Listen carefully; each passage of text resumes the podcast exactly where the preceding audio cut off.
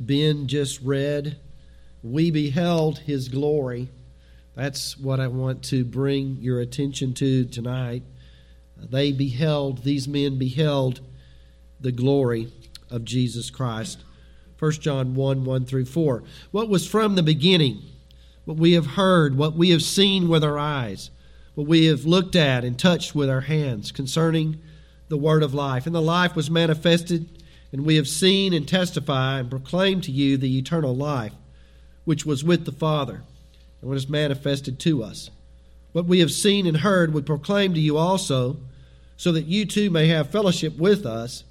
And indeed, our fellowship is with the Father and with His Son, Jesus Christ. These things we write, so that our joy may be made complete. This is the word of the Lord. Bob Edens was a mm-hmm. man who had for 51 years he was blind. He couldn't see anything. And then one day a very skilled surgeon performed a sophisticated surgery so that he could see. And one of the things that he rehearsed over and over is he loved the colors yellow. And he loved the color red and he thought red was just so red.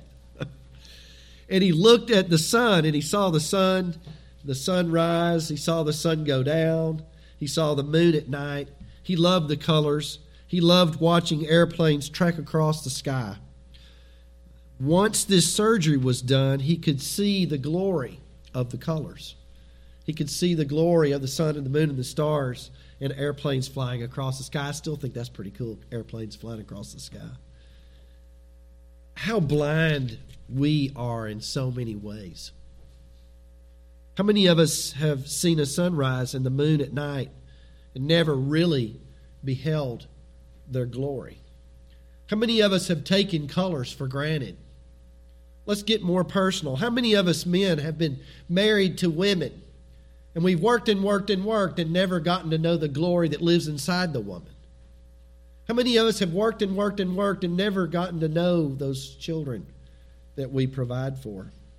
How many times have we gone through Christmas and we put up a tree and we strung lights?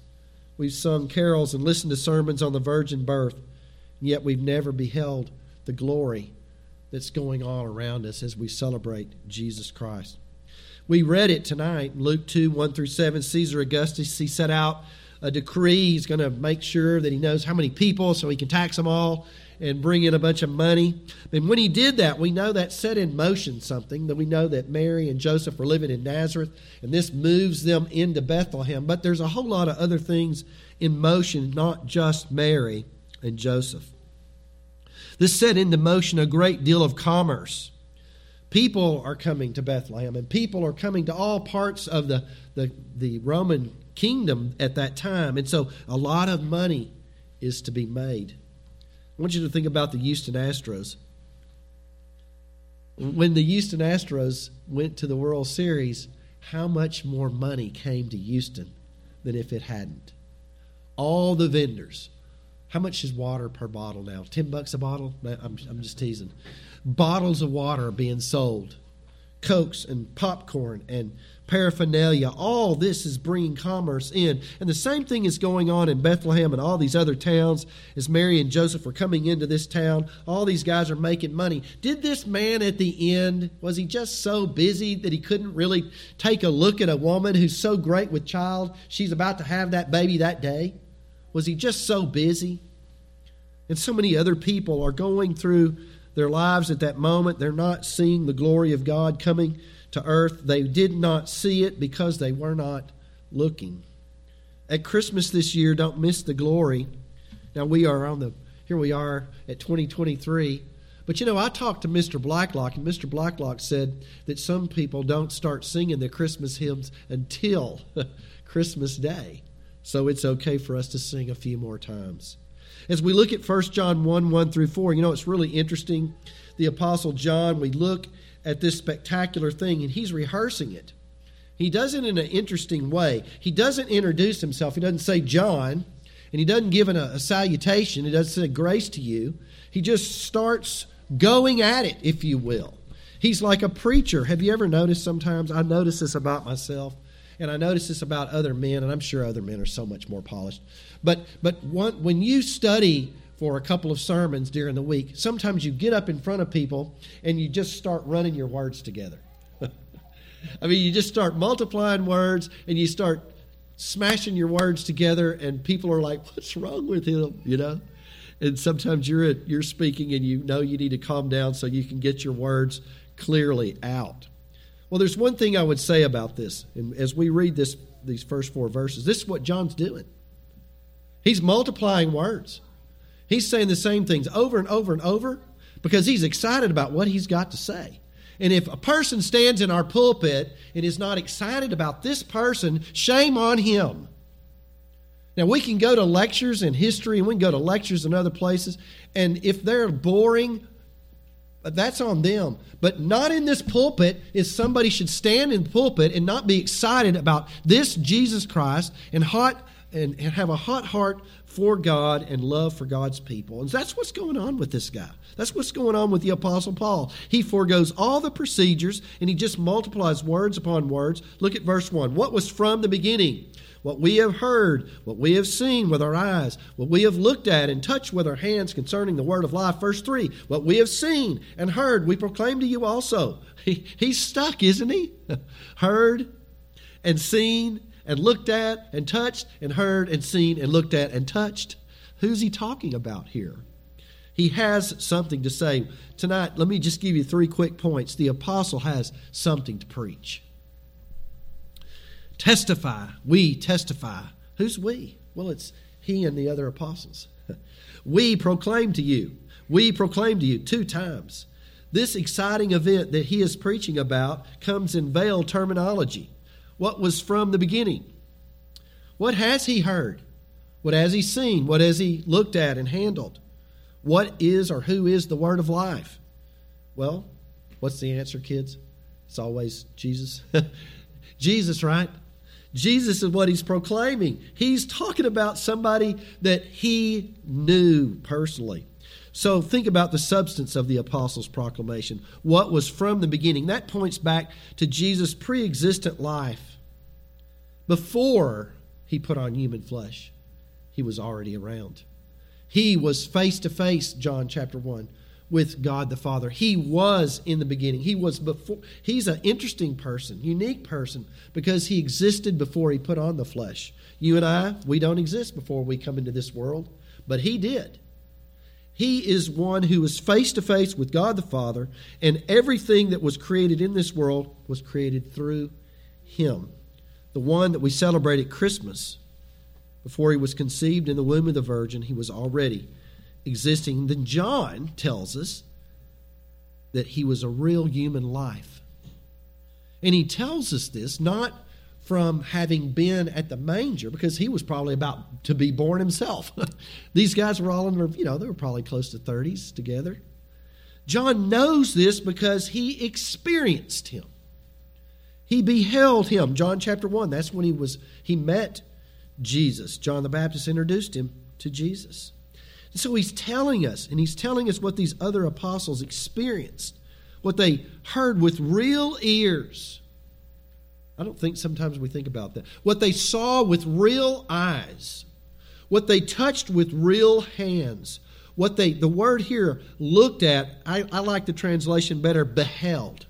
Because beheld, it speaks of stopping for a moment and taking notice of something. It speaks of scrutinizing or studying. And the verdict at the end was, We beheld his glory. That's the verdict.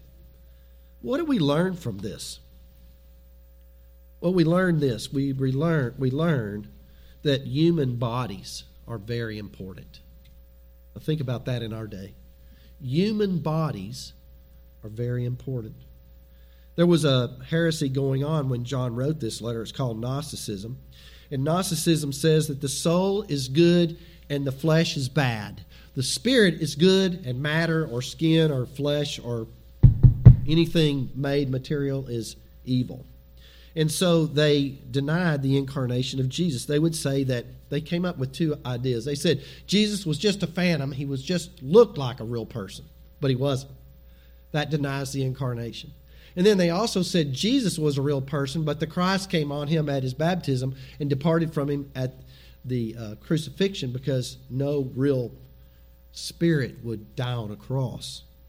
What we learn, John is telling us that when Jesus came down from heaven, he came all the way down. He came all the way down. He I love the song when we sing he he he didn't despise the virgin's womb. He didn't despise putting on the human vesture. And so when Jesus comes, he comes to save both body and soul when he goes to the cross. Bodies. Bodies are important. Now, we could spend probably an hour talking about how important our bodies are. But you have been made a female, and you have been made a male. And these bodies are made for God's glory. These bodies have been made to be responsible to Him. And whatever you do, or whatever you think, or however you use this body, you and I are to understand that Jesus tells us our bodies are important, and He put on flesh to prove it. Second, second, He preaches this proclamation. He preaches it as a as an eyewitness. Real eyewitnesses give us very important information. Now today we like cameras. You know, cam- but you know, even a camera only gets one angle. And so when they go and they study, they get a camera this angle and they get that angle and they get this angle. And then we go and we look for eyewitnesses. Why is it that you believe your mother? Why do you believe your father? Why do you believe family members? Why don't we believe these cameras? Well, we believe cameras because they're unbiased. They just tell you, they show you things. They say it's the date, they give you the time, and they show a person going down the street. Like they caught this bad guy the other day. Because of this camera. Part of it's going to be a, a because of a camera. And so we have these cameras, and judges and courts, they love eyewitnesses. So you have this camera, you have this angle on this camera, and you have this eyewitness, you have that eyewitness, and they all join together, and each one of them will have a little variation in their testimony. But when you add it all up, you get this fuller view of whether a crime was committed or not. Why is it that we believe cameras in court? Why is it that we believe our parents and our friends when they tell us baseball scores and highlights, and we do not believe the eyewitnesses in regard to the real human life called Jesus Christ. The Bible is nothing but eyewitness testimony. Matthew, Mark, Luke, John, the Apostle Paul, Mary, all these folks are eyewitness persons, and they are telling us what they really saw, what they really touched, what they really leaned against as they ate and drank together. And then Jesus gives these men authority to proclaim it to others. The sheer fact that these men beheld Jesus should give us greater assurance of our salvation because these people had the raw data. These people wrote it all down. They didn't wait till 300 AD to write to, to, for people to gather all these sort of stories together after 300 years and people began to write down what people said. No, they wrote down what they saw. Under inspiration of God's Spirit, they wrote it all down. And they didn't miss him. And don't think that when Jesus was on the earth, it was any less busy than when Jesus was born. They didn't miss him, they beheld his glory. John is saying that just as certain as you're sitting in your seat tonight, friend, just as certain as you sung every one of those songs, and we've got one to go, just as real as you sang those songs, he says, I saw him. I beheld him. I saw him go into the heavens, and I know he's going to come back, come back exactly the same way. And you and I, we must not miss the glory one more Christmas season. Well, finally, what's the purpose of the apostles' proclamation? And I'll give it to you like this fellowship and joy. At Christmas, we have a lot of fellowship, don't we? I mean, we have, man, what do you gain 20 pounds at Christmas because you have trash and you eat trash? Isn't it weird? You eat trash, but trash tastes so good.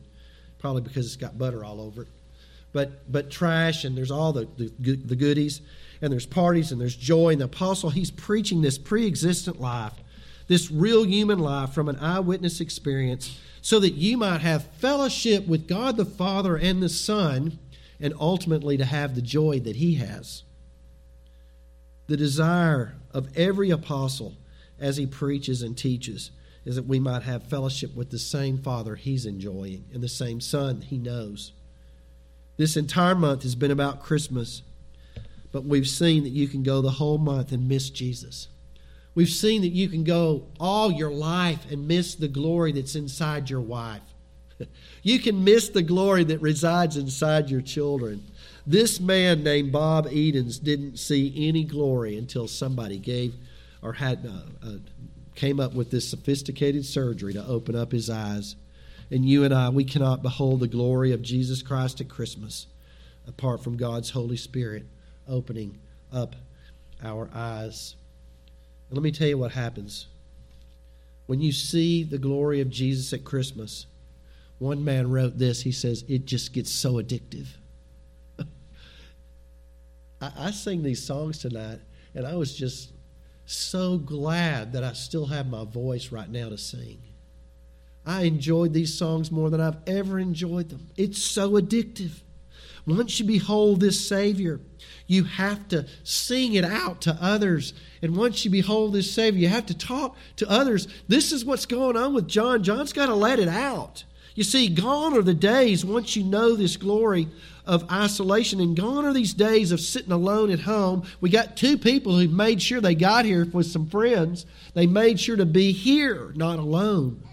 Gone are the days of coming to church and warming a pew, and gone are the days of sitting at church and wondering what I'm going to eat because I'm here to get to know this glory, this God, this Son, this Jesus. And so when the service is all over, um, we have to talk about him. we got to talk about him, don't we? And so we sit at tables like yesterday with men and we talk about the glory. And we sit with women on Zoom and we talk about the glory. This is what's happening in John's heart. If he doesn't say it, his joy's not full. If he doesn't get it out, his excitement is not intensified. You know, we've said this before that when you're excited, there's only personal excitement. But when you go and you tell somebody, it gets more exciting. Why is it that you like to tell that story about the fish that got away so many times? And why is it that you like to tell the same story over and over and over? Is it not because it's just so exciting when other people enjoy it with you? I could tell y'all a story. I won't tell you this, but, but I'll tell you later if you ask me. Um, I talked my dad from his deer stand all the way over to the other side of the, the ranch we were hunting on. It took 42 minutes to get him there, and then he missed the deer. It is a story. It's wonderful to tell it over again. And this is John. John is saying, I've got to tell you this stuff. I've got to share it with you because nothing completes it like sharing it.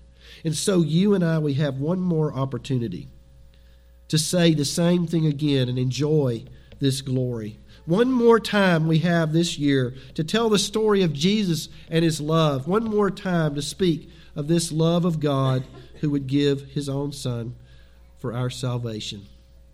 Tell me about Jesus tonight. And I'll tell you about Jesus tonight. And let us make each other's joy complete.